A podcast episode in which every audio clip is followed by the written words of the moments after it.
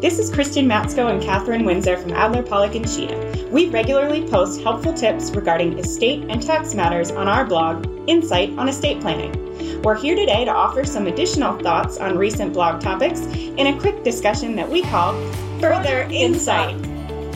Today's topic is comparing inter vivos and testamentary trust. So, Kristen, in the world of trust, there's three big types irrevocable trust, irrevocable trust, which are both inter vivos trust, Mhm. and then your testamentary trust. Um, what I find doing estate tax returns is a lot of times with inter vivos trust. And Catherine, just Mhm. real quick, Yeah. clarify what you mean by inter vivos. I Oh, sorry about that. A, a Latin term. It is a Latin term, um, one you learn in law school. Yeah. So inter vivos means it's created during your lifetime. Okay, great. Okay. So a lot of times, what I find with inter vivos trust when I'm preparing a state tax return is they were never funded. Ooh. So it's a shame to go through all your estate planning, but just never actually do what was intended by funding your inter vivos trust. Okay.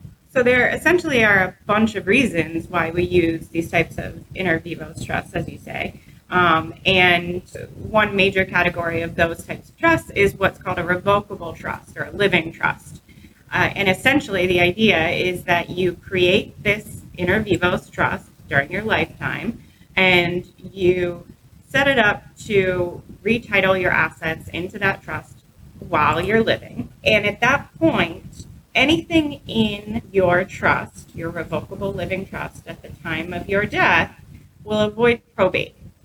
And that's probably a bigger advantage in some states than others, but you and I practice primarily in Rhode Island, Massachusetts, Connecticut, and here that's a big deal to be able to avoid probate. Uh, it saves a lot of time uh, and expense after a person's death if they've properly funded uh, a revocable living trust like this, and they're able to avoid that whole probate process, which is something we can talk about at a later date. Right. But in general, how long does the probate process last, for example, in, in Providence? Like, how many months does that go on? So, a probate estate must remain open for a minimum of six months from the date of the qualification of the executor or administrator. Uh, so, that's the minimum. Um, typically, however, depending on the amount of assets and what types of assets there are, it can last much, much longer. Um, you know, a simple estate may take a year. A more complicated estate could take several years. So, with a revocable trust, the other thing that happens is those assets are included in a gross estate when somebody dies. Correct. And then with an irrevocable trust, those assets are not included in the gross estate for estate tax purposes, um, either federal or state estate tax purposes, the irrevocable trust.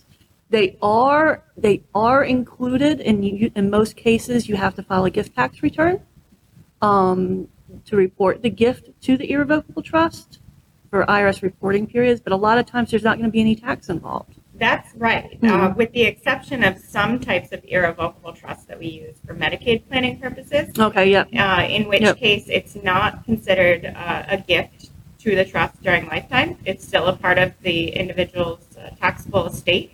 Uh, however, it's created uh, primarily for purposes of protecting assets from Medicaid. Okay. Yeah, we'll have to do a podcast on Medicaid sometime soon.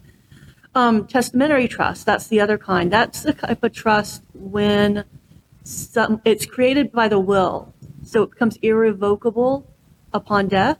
I don't see a ton of these anymore. I usually see either the revocable, one type of, one or the other type of inter vivos trust. Okay. Do you see a lot of the testamentary trusts these days? So I would say that the most common scenario where we see the testamentary trusts are for young families who have uh, young children and they only want a will at this time. They don't want to get you know too complicated with trust planning and, and have a, what we call a standalone trust.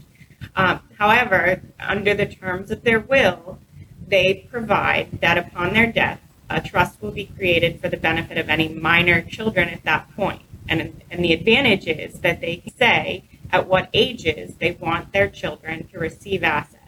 So instead of just inheriting assets under a regular will that does not have a testamentary trust, uh, in which case those children would get assets at age 18, which probably not a great idea. The parents instead create these wills with testamentary trust provisions and are able to say, okay, I, you know, the trustee is going to manage the assets for the benefit of my kids, uh, and my kids aren't going to actually receive a check until they turn age 25 or 30 or whatever the case might be. Or perhaps, you know, if, if especially if a child has special needs, um, you may want to keep those assets in trust for the benefit of the kids for their entire lifetime. It really depends on the specific scenario. Okay,